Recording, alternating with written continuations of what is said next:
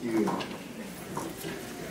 Well, short and to the point. Um, yeah, Second Peter three ten. That's quite an intense passage to kick off this new series. But my name's Josh. I'm the pastor here. Uh, most of our church is led by lay volunteers like Casey. So just so you know, you can talk to me if you have questions. But we have a lot of great people overseeing ministry, so make sure you uh, come say hi to me. We're going to have a newcomers dessert just in the room right next to the bathrooms over there. Uh, so if it's your first time, pop over there after the service. Me and a couple of leaders will be there to answer some questions. But at Redemption Church, this, uh, this Sunday and the next few Sundays are going to feel different than what you're used to if Redemption is your normal church. What we normally do is we pick a book in the Bible, and we start in it, verse one, and we walk all the way through to the very end. It's called exegetical preaching. We believe that God speaks as you take his whole word seriously, and that's kind of the best way we found to do it. However, this series is more topical. We're going to talk about specific things over the next couple of weeks. Things like gender, things like sexuality, things like uh, how we treat the vulnerable.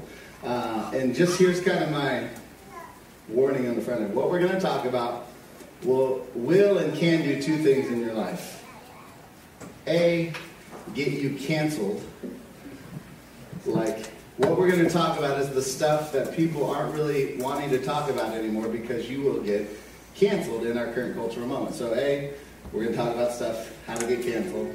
B, the other thing, which is more near and dear to my heart as a pastor of a local church, is it's also the stuff that can get you into heated debates, arguments, even with, and maybe especially with, other Christians.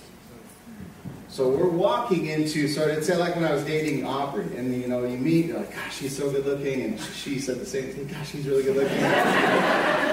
we try, oh, we got great personalities, everything is just clicking, and then you start to get to the point of relationship, like, oh, we got to start to share some of our baggage, we got to start to talk about some of the stuff that we don't like talking about, and we there's kind of a trepidation, like, will they still like me after? So as we enter this, we're sort of walking into the hard conversations. And here's my hope as our as the pastor of this young church, young in age and young in just life, we've been around a couple months, is I want us to be deeply convicted and otherworldly compassionate. And that is not the norm in today's day and age. But the way you get there is you open up God's Word together, you ask the Spirit to be with you, and he does the job of making us deeply convicted and otherworldly compassion, where people are like, I just can't pin these people. They're so different. So that's what I want to pray for us, and then we're going to dive into uh, this new series. So let's pray real quick. God, I'm well aware of the topics that we're about to discuss and all that comes with it.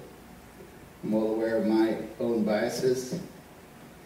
I'm well aware of Um, the blind spots that I'm not even aware of. But I'm also deeply aware of and convicted that my calling is to preach and teach God's Word. And our calling as the church is to sit under your Word and be shaped primarily by this before we're shaped by all other stories and people and opinions. So God, shape us, like in real ways. Make us look different because of this series. In Jesus' name we pray. Amen. All right, so countercultural convictions. Redemption started this before we were even a church. We started back before COVID. We got so, we talked about Jesus is the only way. He is the way, the truth, and life. And then we talked about love, and then this little thing called COVID hit and shut the church down. And we readjusted, but now we're cycling back through, and we're kind of diving back into this series, Counter Cultural Convictions. And we have membership class this month. We actually start tomorrow. If you want to make sure you sign up, make a note on the, the, the comment card there. But in our membership packet, we talk about a lot of these convictions we're going to walk through over the next few weeks. Because as a church, we can't just turn away from all the stuff going on out there. We have to have stuff to say. Not about everything, but about important things. And that's what this series is, is what does the church do with all these sort of cultural things that we are pressing up against? And why do we need this? I thought of a few reasons. Uh, the first is this. The Christian church are the visiting team. We are the visitors. It's not the home field advantage it maybe was in the forties or fifties or whatever the heyday of American Christianity was. It's not that anymore. We're the visiting team, which means we have to seek wisdom. We're not the dominant force anymore.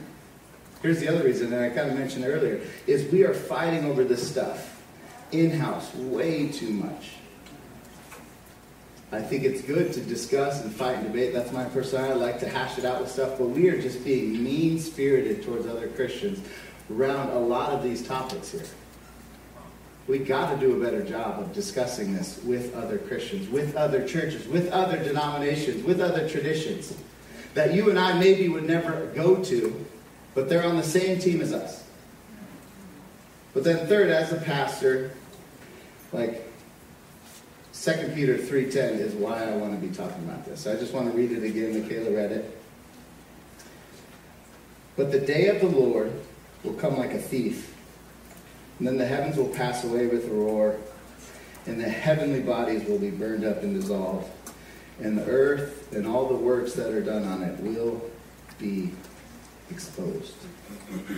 Peter's talking to a Christian church that's hearing all this false teaching about when Jesus is going to come back. And he's trying to clarify to say, Jesus is coming back. And when he does, here's what's going to happen. And the, the picture he gives is fire. When Jesus comes back, there will be an all-consuming fire that comes down on this earth and dissolves and exposes everything that's there. Prior to this, we won't get into it, but he talks about Noah and the flood. He's like, it's a lot like Noah and the flood. There was this evil, unrighteous culture going on, and God flooded the world and washed away all unrighteousness. Did he destroy the world? No. He refreshed it and renewed it and cleansed it, and now Noah and this new faithful remnant was there to take over. And one day there's a fire coming. What exactly that's going to look like, I don't know, but here's what Peter says. Everything will be exposed, like it is after a fire. And that which is worthy, which is good, which is faithful, will last, will endure the fire. And all that is unworthy, and trivial, and trite, and ungodly, and unrighteous will be burned up. As we counter culture, here's what I want to do. That day is coming. We live in this current cultural moment. I want us to be aware of this and to live accordingly. Is what we're about, is what we're passionate about, is what we're posting about, is what we're reading about, is what we're giving to gonna last when the fire comes to expose everything? That's the question as the church. Are we being faithful in this very confusing time to what God wants us to be faithful to? Because he says there's a day coming where everyone will know. But as a church, we want to press into this. And then here's how I'm going to walk through just this first discussion. Today is how we are going to counter culture. And then we're going to talk next week gender, then sexuality, then we're going to talk about generosity, we're going to talk about the vulnerable, and we're going to talk about our unique stance on salvation as the church. All these sort of hot button topics. But today is how do we actually counter culture? And here's the image. As I was praying through this message and kind of walking through, I picture like a house. So the first thing is we all walk in the door with certain assumptions that I want to just kind of address. Meaning, like, none of you are a blank slate, that I am giving you information for the first time in your life. You walk in with your own set of assumptions, and then when you're in the house, you're standing on something. Like, what's the foundation you're standing on? Conviction-wise, scripture-wise, doctrine-wise, as you make sense of the world and culture. And then lastly, I want to say, pretend like you're looking out a window. As you think about the future of the church, the church at large, but us as a church as well, what do you envision? Like, how much can we actually accomplish as the church? So as we walk in, we've got assumptions. We're all standing on a foundation that's been laid by others, not just this church. And we're all looking out, thinking about what could be. I want to walk through each of those. As a church, I want to pray, and I think God's going to do crazy good things for us. So that's what we're doing. Here's the first one, is the door. What assumptions do you walk in here with? Like, mainly in terms of optimism, pessimism. Like, as you think about the church and culture, how optimistic or pessimistic are you? And just to, like, remind us that we all kind of come from different backgrounds. Here's all the things that could be playing into it. Not all, but here's your personality plays into this. Like Chandler Cruz, our worship leader, is the most optimistic man ever since Buddy the Elf. And there was no Chandler, how do you think it's going to go? It's going to go great. Tom Schrader, who founded this church, was the most pessimistic man I've ever met. He would say the glass is half empty and it's leaking out the bottom. So your personality shapes this conversation. Here's the other stuff. Your background, like the cultural background you come from. Like this is, I think this will be as political as I get all day, but there's a certain sect of far-right conservative people that I've had to deal with as a pastor in church that kind of drive me crazy. And I'm like shepherding them, and they're like just so far right on things and so feisty. And, so, and I like started to just take notes. I'm like, okay. And I realized something. This guy's from L A. This girl's from Orange County. This family's from Portland. This guy's from Seattle. And I met with a pastor in town who I know is from L A. And I said, hey, can I ask you a question? Why are your people so annoying? He said, what do you mean? I said, I get this sense that a lot of like the really staunchly Republican conservative people in our churches, a lot of them come from the West Coast, California, Seattle, Portland. I said, why are they so like ready to fight? And he says, you guys have no idea how quickly it turns. That's why. And people from Seattle said, amen. People from Portland said, amen. I'm like, okay. So that plays into it. Where you come from plays into how you view kind of your testiness with the world. Your theological foundations. My wife grew up in a denomination where dancing and movies were illegal. That's going to shape stuff. She's either going to overact and watch every movie known to man and do every dance known to woman. Or she's going to try to... But your theological background. Your age plays into this big time. Like the younger people in here, like, how much can you accomplish in the world? A lot! The fifties, sixties, they're like, all right, chill out. Your age plays in. And then just seasons of culture around you. And I got this from Tim Keller. He talks about each culture is kind of in a season. You got a fall, winter, spring, summer, in relation to how friendly the outer culture is to the church. He says this, Christians must know the times and seasons. Cultures and societies can be more or less resistant to Christian faith. Wintertime describes a society that is hostile, perhaps even violently so, that is. Afghanistan. He would say, New York. Spring is a situation in which the church is seen by many as dangerous, which may be kind of where we're at. Summer is a society in which the culture has largely embraced the Christian faith and believers can feel pride at home in society. America years ago, the early Roman Empire, Constantine time. And then autumn is a society that is losing patience with Christianity, where it's increasingly seen as problematic, and so it becomes marginalized. Probably where we're at, if we have a good one. So we all come in with, you see like how complicated this is. And no two-minute YouTube clip you send me is going to solve this. Creative, creativity, curiosity, deep conviction, all that takes time. So here's the, just to land our plane on an assumption you walk into this room. I want to ask two questions to help you understand where you're at. As you think about your own heart, your own mind, your own soul, how much influence can the church have on culture in your mind? Here's the other question. How much good, the theological term would be common grace, does the culture around us have? So how much can the church actually influence the culture? Zero to ten. Ten, the church can do a lot. Zero, don't even bother. And then how much good is there just in general culture? Again, the theological term is common grace. As we sync up with cultural realities, how much good already exists there? Zero, none. It's the world's going to hell in a handbag. Or ten, I think the world's great. So just in your mind, I want you to kind of, this is where I'm at. Just so we have a starting point. That's not the wrongness of other Christians, but it is the assumptions that we bring into this discussion. And with those questions being answered, a helpful article one of the pastors sent out talks about, here's kind of three buckets where Christians, churches, specific people land when they answer these questions about optimism and pessimism. The first one is this, fortification. Christians build walls.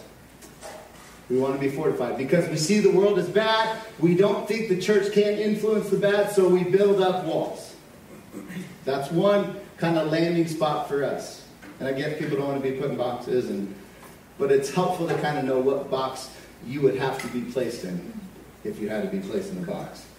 So like, who's in this camp? Quakers, people, Amish, certain sects of like private school, homeschool communities that I've interacted with have a sort of fortification model. Not everyone. But you see, bad, we can't do anything about it. Let's build up walls. And as a dad of four young boys, I have a wall that's growing in my mind. Here's the next one. Accommodation. The world is good. We can use everything from the world as the church and be fine. This would be the seeker-sensitive church model that got big in the nineties, which means we use the means of the world to speak to them. We use their instruments, their language, all that, which is good. Certain types of parachurch ministries that I became a Christian through F C A, Young Life, goes into their world, uses everything in their world to bring the gospel to them. Accommodation is, there's no need for a wall. We, there's bridges that we need to walk across. Or the domination. That's mine. The world is bad, and the church can influence it, so the church must go and dominate the evil of the world. And what's fascinating with that one, if that's where you kind of land, is you have opposite ends of the political spectrum in our country, in our moment, both in that camp. You've got the religious right, the Jerry Falwell, the conservative moral majority. How are we going to fix the world? Through political influence and power. And nowadays you have the social justice movement, more grassroots. Same goal. We are going to fix this world through our impact and influence on the world. And those two could not get along to save their life. Yet as we talk about Christian assumptions walk into the room, they're kind of seeing the world through the same lens. There's a lot of bad out there. There's oppression and all this stuff, which I agree with. And there's unrighteousness that's even built into the laws, which I agree with.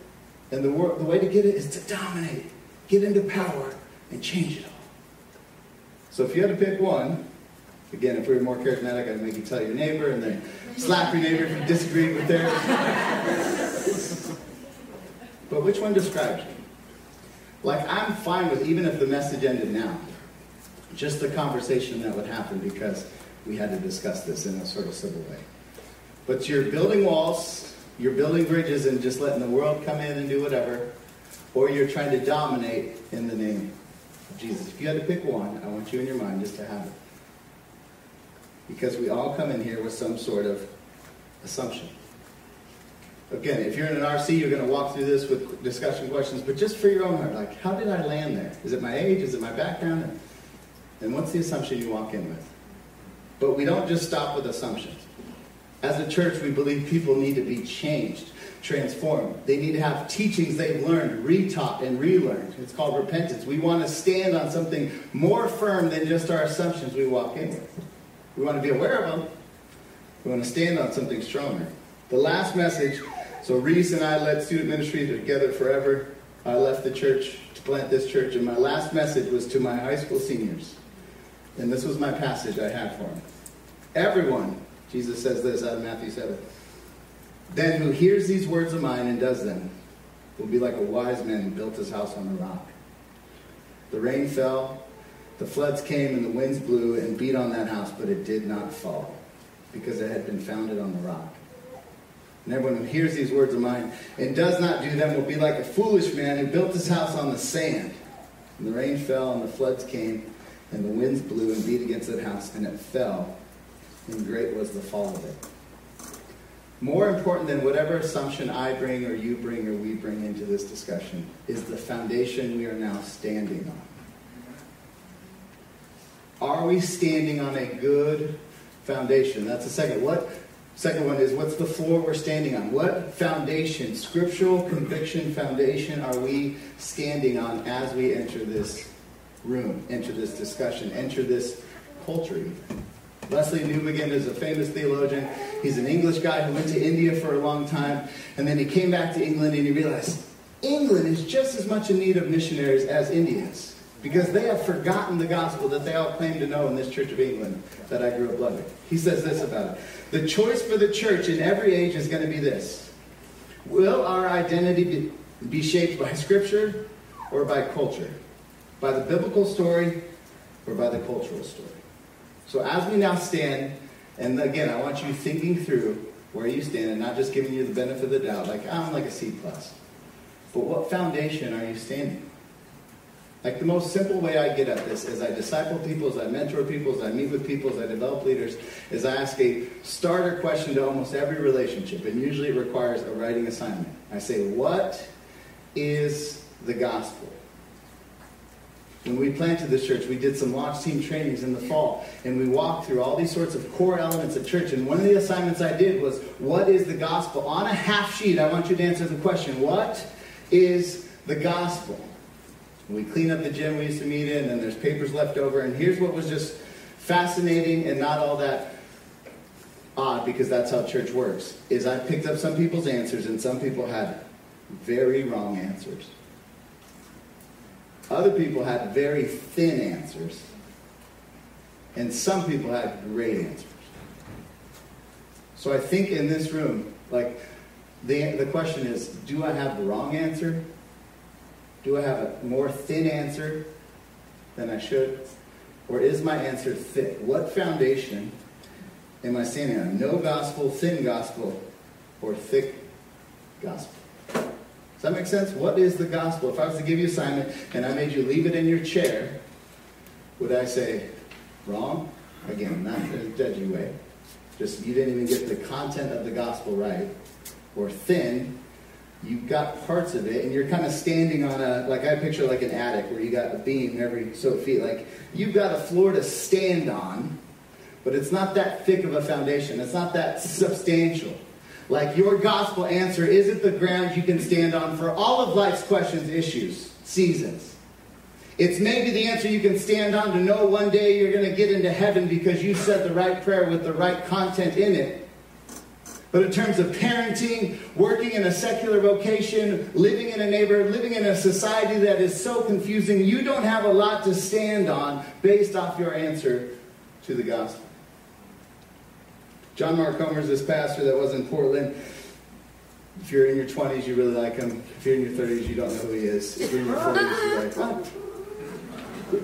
But he just ended his pastorate in Portland. And one of his last messages was the four American gospels. And he was basically getting at this, like, a lot of us have very thin answers to the gospel. He gave, there's the American gospel, which is the John three sixteen, which I'll talk about. There's the social justice gospel, which is all about going and doing and fixing. There's the Reformed gospel, which he kind of talks about sort of our camp. And then there's the prosperity gospel, about what's in it for me. But here's the most simple way I can think about it. Matt Chandler has a book, Explicit Gospel, and he gives two views of the gospel. A thirty thousand flyover foot and an on-the-ground view of the gospel. I think a lot of us have on-the-ground view of the gospel. It's sort of the traditional way we've heard the gospel presented. God, man, sin, response. There is a holy God in this world who created all things. Man is a sinner. He has messed it all up. He is in rebellion. The only solution, his only hope in life, is to trust in Jesus Christ for salvation and for eternal life. Do you want to trust in Jesus' response? That's the gospel I received as an eighteen-year-old. And I think the majority gospel in this room is probably more in line with that. Which, again, it's not wrong. It's just thin. Like, as you walk in this life, you don't have a lot to stand on that comes out of your robust gospel. You have something that's going to get you to heaven one day. But it, it doesn't always speak to your Monday through Friday. Like, what's our foundation? Here's the other way Chandler would say. There's a flyover view of the story of Scripture that God is writing, that he's invited us into. Genesis one and two, God created the world, perfect. Heaven and earth united as one. God was with man, man was with God. All was perfect, and in that, he said, you go now and create more culture. You too, subdue the earth, create culture, get out, make this world just like it is right here in this garden. Do a great job. I'm with you. One thing, though, Adam and Eve, do not eat of the tree of the knowledge of good and evil. In so doing, when you do, you will surely die. And Adam and Eve do not listen. They rebel. They sin. And they eat of the fruit. And everything gets broken. Not just the one that the first gospel answers, the separation between God and man. That's part of it. They now run and hide from God. That's our big problem. We are separated from God, and we are running and we're hiding from him because we're ashamed. But in that Genesis three story, more than that gets broken. Now they start fighting. Adam and Eve start fighting, which just shows how humanity is going to work. There's going to be strife between man and woman, country and country, brother and brother, sister and brother, whoever it is that's interacting, there's going to be strife for the rest of time because you guys rebel. More than that, though, this is the one that breaks my heart, is they are now broken inside themselves. They were free, uninhibited, loving life with God, and now they're ashamed. It says they're ashamed. Like all the insecurity in this room, we trace its origin to Genesis three. Every one of us that doesn't feel comfortable and whole in our own skin, me included, it's a Genesis three consequence. And the more than that, God says, and also the whole earth is going to be cursed because of you. There's going to be thorns and thistles. I was pulling weeds in my yard for hours. That's because Genesis three. There's cancer stories in this room. That's because Genesis three. This whole world is cursed. Genesis three fifteen, proto-evangelion, first gospel. God says, but I will fix this through the seed of woman. So there's not going to be a heavenly answer to solve all these problems. There's going to be a very earthly answer. Through the, the seed of Eve, there will be born a solution to this problem that will fix it. His name was Jesus. And the whole Old Testament is building up anticipation for this Messiah, this coming Redeemer, the guy who was going to fix the problem that started in Genesis three. And he comes and he lives a perfect life in obedience to everything in the Jewish scriptures. He was the perfect Messiah, perfect son, perfect brother, perfect everything. And he was killed by the Romans on a cross. And anyone that looks on him will be saved. And he's not done yet. He ascends back to heaven. He says, when I ascend, I will send my spirit. And you will be the church. You will have the Spirit. You will be my Spirit-filled people on this earth. And you will do greater things than you've seen now. Come on. Meaning the story is not done at the cross. The cross is the invitation that gets us into the story. Yeah. And now we're in the story as the church. Jesus sits on the throne, and one day he is coming back, Second Peter three ten, to light this place up, to see what really is worthy. And we get to participate in that story right now as believers in Jesus Christ. That is the gospel. Yeah. Some of us don't have that thick of a gospel. And that is not an indictment or a judgment. That's just something to be aware of as Christians. Is what we're trying to do is thicken up our gospel. Not add to it, not change it, not tweak it, not change the parameters God placed, but get it in line with all that God lays out in this. The gospel is good news. It's a story we've been invited into. Creation is good. What God created was good, and then sin entered in, and it's parasitic and pervasive. Sin is everywhere, in every human, in every institution, in every government, in every medical practice, and in every child care, in every school. Even if there's a Christian on the name, there is sin at work everywhere in this world. And the church is to press into the brokenness of the world, not just the brokenness that involves separation from God and man, but the brokenness that affects all of this. The church is to be pressing in as a city on a hill.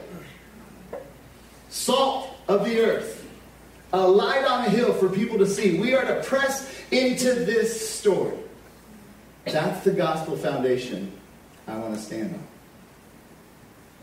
And that's the gospel foundation I want us as a church to stand on. And I know for me, it's taken time. This sort of thickening of my gospel took me into my thirties. I became a Christian at eighteen. And the first time I heard a preacher stand up and tell me that this was one story with a beginning and an end, and it was beautiful and better than any movie or story I've ever... I was twenty-eight years old. And I've been pressing into that reality, like, how big is his gospel? It is massive, and it is sturdy, and it's worth standing on, it's worth fighting for, and it's worth preaching, it's worth being all about. What foundation are we standing on? You either have no gospel, Jesus isn't the center of your story yet, and you're going to press into culture the best way you know how, given your current season of life. And that's a scary place to be. Or you have some version of a thin gospel where Jesus does not matter all that much to the other decisions in life. And I just pray that you would press into deepening your gospel. Or some of us, God has given us a, a robust picture of what the gospel is. We stand firm on that. We don't have to look elsewhere. We look here. That's it. This is the foundation. We, everything we need for life and godliness, Peter says, is right here. This is the foundation we stand on. With that being said, as we're standing on that foundation, and some of us are kind of aware, like, ah, he's right, my floor isn't great. Like, Jesus doesn't factor into my fatherhood at all. How I interact with politics, I haven't integrated faith at all. But as we're standing on the foundation, I now just want to think about this. As you now look out, look out the window, envision the future. Like, what do you see? Like, how much can be accomplished by us, lowly bunch of followers of Jesus in this room in North Phoenix in twenty twenty-one? Like, here's the picture I want to give us. So I've got kids, and I'm supposed to give an illustration for my kids in every sermon I've been told, because that's what you do. And I've got kids that vary in their confidence in life. I've got one uber confident kid. And then two kids that are more like me, like, ah. So Jude, uber confidence. He plays sports, and whenever he gets in the batter's box, whenever the ball is passed to him, he assumes he's going to hit a home run, or he's going to sink the three. He's going to do the greatest sports act that's ever been done in that moment. He has no self-doubt. He's never questioned himself once. He gets in the batter's box, and he is ready to smash, because he thinks, I'm what this world needs right now. I, on the other hand, played baseball, and I was way more like, I hope I don't strike out. I hope I don't strike out. And I see that in other kids. I hope I don't strike out. I hope I don't strike out. And as Christians, as followers of Jesus, as we think about looking ahead, what can be accomplished? Some of us have Jude-type tendencies. Like, yeah, the world's going to do a bunch. We're going to Christianize this whole world. And some of us are like me, like, cynicism starting to kick in, like, I don't know. Is it even worth it? Uh, why bother? Like, some of, some of you in that room are like, it's not worth it. I think the gospel invites us to get in the batter's box and be grateful to be on the team, knowing that we're going to win, regardless of how our back goes. That's right. Some of us are going to sacrifice bunt. Some of us are going to swing and strike out. Some of us are going to hit the ball. But we get invited into his story to be a part of what God is doing on this earth as his church. We get to be a part of it. Now, what exactly is going to be accomplished in our lifetime, in the lifetime of this church? I don't know. But I don't want to be overly pessimistic, like, all right, that doesn't matter, or overly optimistic, like, yeah. You know what's been missing in Phoenix? This church! No, that's not true. So how are we going to counter culture as a church, as your pastor, as someone who loves you and prays for you by name and thinks about, how are we going to do this? I already said this, but here's, I've got a few things. I want to, I think it's six or seven. Here's the first one. We are going to preach the gospel all the time. Yeah. Like, before we set up committees and drives and all these things to help make this world better, we are going to be a church that stands on the foundation of the gospel. We are going to preach the gospel in its scope and all its beauty all the time. Not as an afterthought, but as the priority of the church. There are a thousand cultural stories and narratives being told. We have the true narrative of the world, and we're going to get up and preach it all the time. And we're going to create ministries and empower leaders that help make that possible. Men's and women's ministry are just led by Greg Cody and Casey, you saw. They're going to start going through the book of Genesis. Why? Because Genesis matters, because it's the beginning of a story. It sets the stage, the trajectory for all that God does in the world. We're going to preach the gospel all the time. Here's how you can play a role. You've got to learn to preach the gospel, learn the gospel, pick up the gospel on your own as well. I was just up north kind of praying, just being alone with my thoughts, and I read this biography by Eugene Peterson, guy who wrote The Message, very smart guy. But he talked about this one interaction with a very smart guy who came to meet him. He's like, how do I do this Christian thing? How, what, how do I do this? And it was fascinating his answer because it was so simple, and it's what I do, which I was like, I'm onto something. He said, pray the Psalms every day. Not like all one hundred fifty. Just pick a Psalm. So I wake up in the morning, I pick a Psalm, and I read it. It says, pick another spot in the Bible to read. And then journal your thoughts for ten to thirty minutes. If you do that, the gospel will get in you, Eugene says. Now, I know Christians don't like to get overly dogmatic, and I get that. But until, if you're not currently, like, filling yourself up with this on your own, apart from your spouse or your significant other, me as your pastor or whoever, if you're not doing that, I'd encourage you to start there and just see if that works. Because we're not going to go anywhere as a church if we have people that have thin, fading gospels. Come on. We need a thick, thick, thick gospel. Here's the next way. We're going to follow in the way of Jesus. Jesus did not build walls. He wasn't a fortification guy. He didn't separate himself from the world. He wasn't an accommodation guy. He didn't go and say, you know what, all this is good. I accept all that's being done in this Greco-Roman civilization. I accept it all. And he didn't dominate. He was killed by the dominating culture of the time. What did he do? The biblical word is incarnate. He was incarnational. What he says to us is, you are in the world, but not of the world. You are sent people. You are a heavenly people. You don't belong here, but I have sent you here to do my work. We are going to be an incarnational people. We are not going to build a ton of walls. We're not going to accept everything. We're going to be incarnational. What does that even mean, though? That's hard. Here's, here's why it's hard. It requires a ton of wisdom that I don't currently have. Somebody texted me a question about this, this thing in counseling that I had never heard of. It's like, how many different things are going to come my way that I didn't, or hearing about it for the first time, have to pray immediately to get any wisdom on what it means to be incarnational. We're going to need a lot of wisdom given to us by God. Here's the thing that I found most painful in my Christian walk. Pastor had aside, just as a Christian, is the amount of times I'm misunderstood by those outside the church, but especially those inside the church. Jesus was a friend of sinners, a glutton. Jesus was the most misunderstood person in human history. And we are trying to follow in his way, which means we're going to be misunderstood, which means those of us who really care a lot about what other people think, which is most of us, it's hard. Because you'll be misunderstood. And here's the reality. The culture wins a lot of time. Like Jesus was killed. He didn't win the way the world counts winning. But we are going to be incarnational.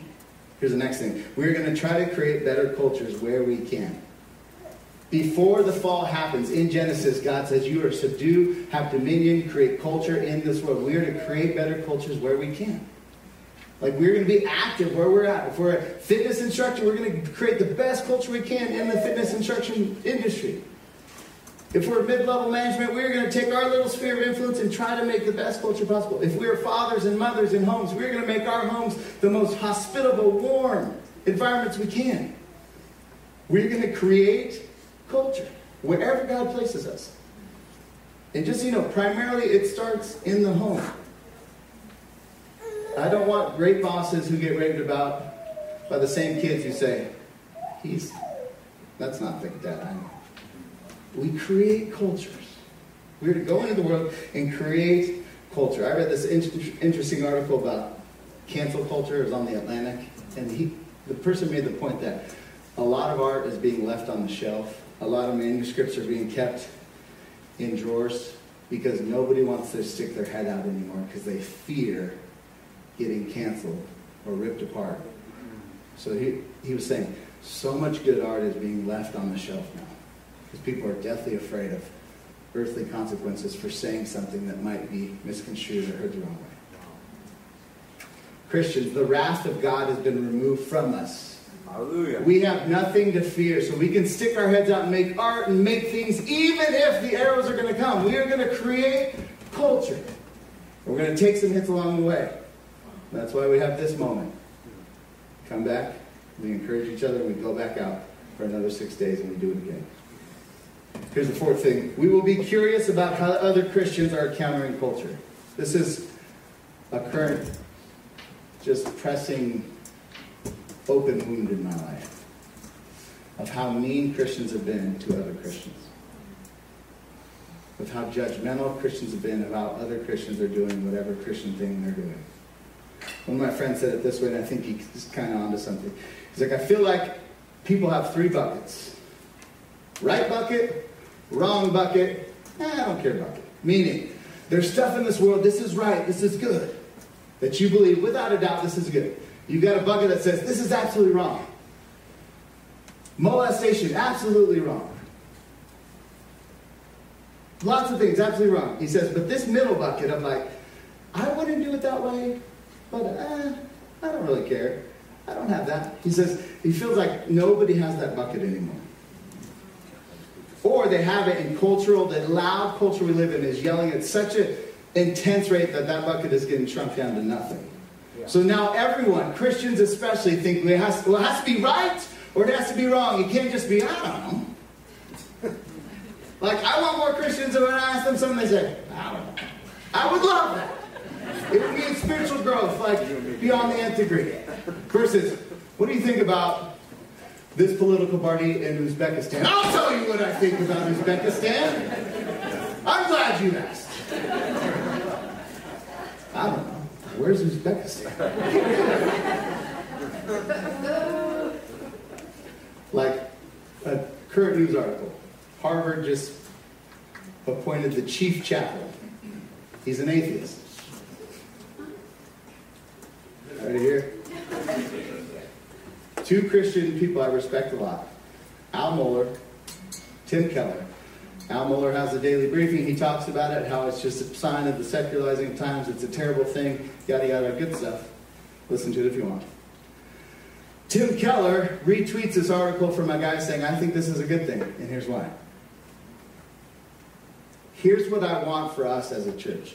Curiosity as to why he lands here and he lands here. Less dogmatic, unthought through convictions on the front end. Al, why are you so fired up about that? I'm curious. And Tim, why do you think it's a good thing? Well, I think, and the article goes on to say, I think it's going to provide more opportunity for Christians to be on the campus of Harvard than ever before. Oh, I have no idea. I've never gone to Harvard. I haven't been to both. But interesting. But more curiosity about why other Christians are doing it the way they're doing it. There's not like a passage I can go to say, be therefore they're more curious about how other Christians. But it's a reality we're living in that I don't like. And I think the way out is humble, compassionate curiosity. And people say, well, you're on a slippery slope. Sure. Whatever. Point taken, or you're not listening to what I just said. But be curious. Here's the other thing, and this is kind of related. We will be critical of ourselves first. I remember preaching a passage on Jesus saying, if your hand causes you to sin, cut it off. If your eye causes you to sin, gouge it out. And I preached a great message on that. Like I went. And I'll never forget, a lady I've never seen before, never seen since, came up to me just in tears. Just gave me a hug and walked away. And the Spirit kind of said, she's got to go cut something off. Like, what if we left church with more stuff to cut off than more stuff to critique? That would be a sweet place to be a part of. I mean, I can be as critical as anyone in this room, I get it. But even Paul in Corinthians, he's like, talking about sexual immorality. He's like, you shall not be around the sexually immoral. But let me tell you this, not the sexually immoral of the world, because if you were going to remove yourselves from the sexually immoral of the world, you would yeah. not be in the world anymore. I'm talking about in this church. You should be way more critical of the sexual practices in here than you ever are about what's going on out there. Yeah. We should be self-critical first and foremost. Like, I could, the culture would get better around us if we took that serious. If we were like, all right, there's a plank and all the eyes out there. There's a giant log sticking out of my eye, Jesus says. Spirit, help me get this log out before I ever go and tell other people about the wood in their eye. You've got to help us with this. Here's the sixth thing. And this is just, I don't know what this is going to look like, but I've, I sense it. We will together be prayerfully cautious of the culture. Meaning we don't just walk into the culture and embrace everything. And we live in this, like, what if twenty twenty and the melee that that was was not like the pinnacle of crazy, but like the forward to the book that we're now walking into. Yeah. Like twenty twenty was a mess. And what if it was just a little taste of what we have to walk into as Christians in this new cultural moment? Whew. Jesus, take me home quick. Like, a, think of all the stuff we're going to navigate. And it's not going to be navigated with YouTube two-minute clips. It's going to be navigated together in community and prayer. Like, I think of global economy and all that goes into that. I don't have answers, but I'm told that I got to think about who makes my jeans because it affects someone here, and I got to. Well, let's pray together because I need to know how to be better in that area. So I just buy this twenty-five and thirty bucks. Artificial intelligence. Robots are doing more and more. I'm just, yep. Robots can raise my children in a decade or so. Do we thumbs up that, church? Do we prayerfully think about what is technology and all that it can do? Like I think of infertility and all that goes into what men and women can do to actually have a baby. It's not clear cut like, ah. And the answer is not judging fingers. It's prayerfully coming together in community. Think of all the media choices our kids have and we have. Like we should be in small groups, we should be with people, we should be at men's group and women's group asking, how do I navigate this? And then prayerfully together say, let's think about how cautious we need to be as Christians walking forward in that. That's what I hope for. And then lastly, we will do our job and he will do his job. So I graduated from seminary a couple of years ago, and seminary put a lot of this in me, like this realization that the gospel is bigger than I had given it credit for, that my life mattered more than I thought it did, that the church's role in society was a bigger deal than I had expected. All this like amped up, ready to go. And the same with all the people in the seminary class. It was this four-year program, cohort, same fifteen people. And I remember one of the last classes we had, we're all fired up, we're ready to go, tackle the world. Yes, we are going to transform society. And our professor, Mike Goheen, said, I would not use the word transform. Mike, you taught us this. You told us to be passionate about making a difference in this world. He says, but that's never the word Jesus uses. Jesus kind of summarizes down our job here on earth right before the ascension, and he leaves. He says, you will receive my power when the Spirit comes upon you, Acts one eight, one nine, and you will be my witnesses, period, end of Jesus' statement for the church. You will be my witnesses. What's our job as the church of Jesus Christ? To transform society? When possible.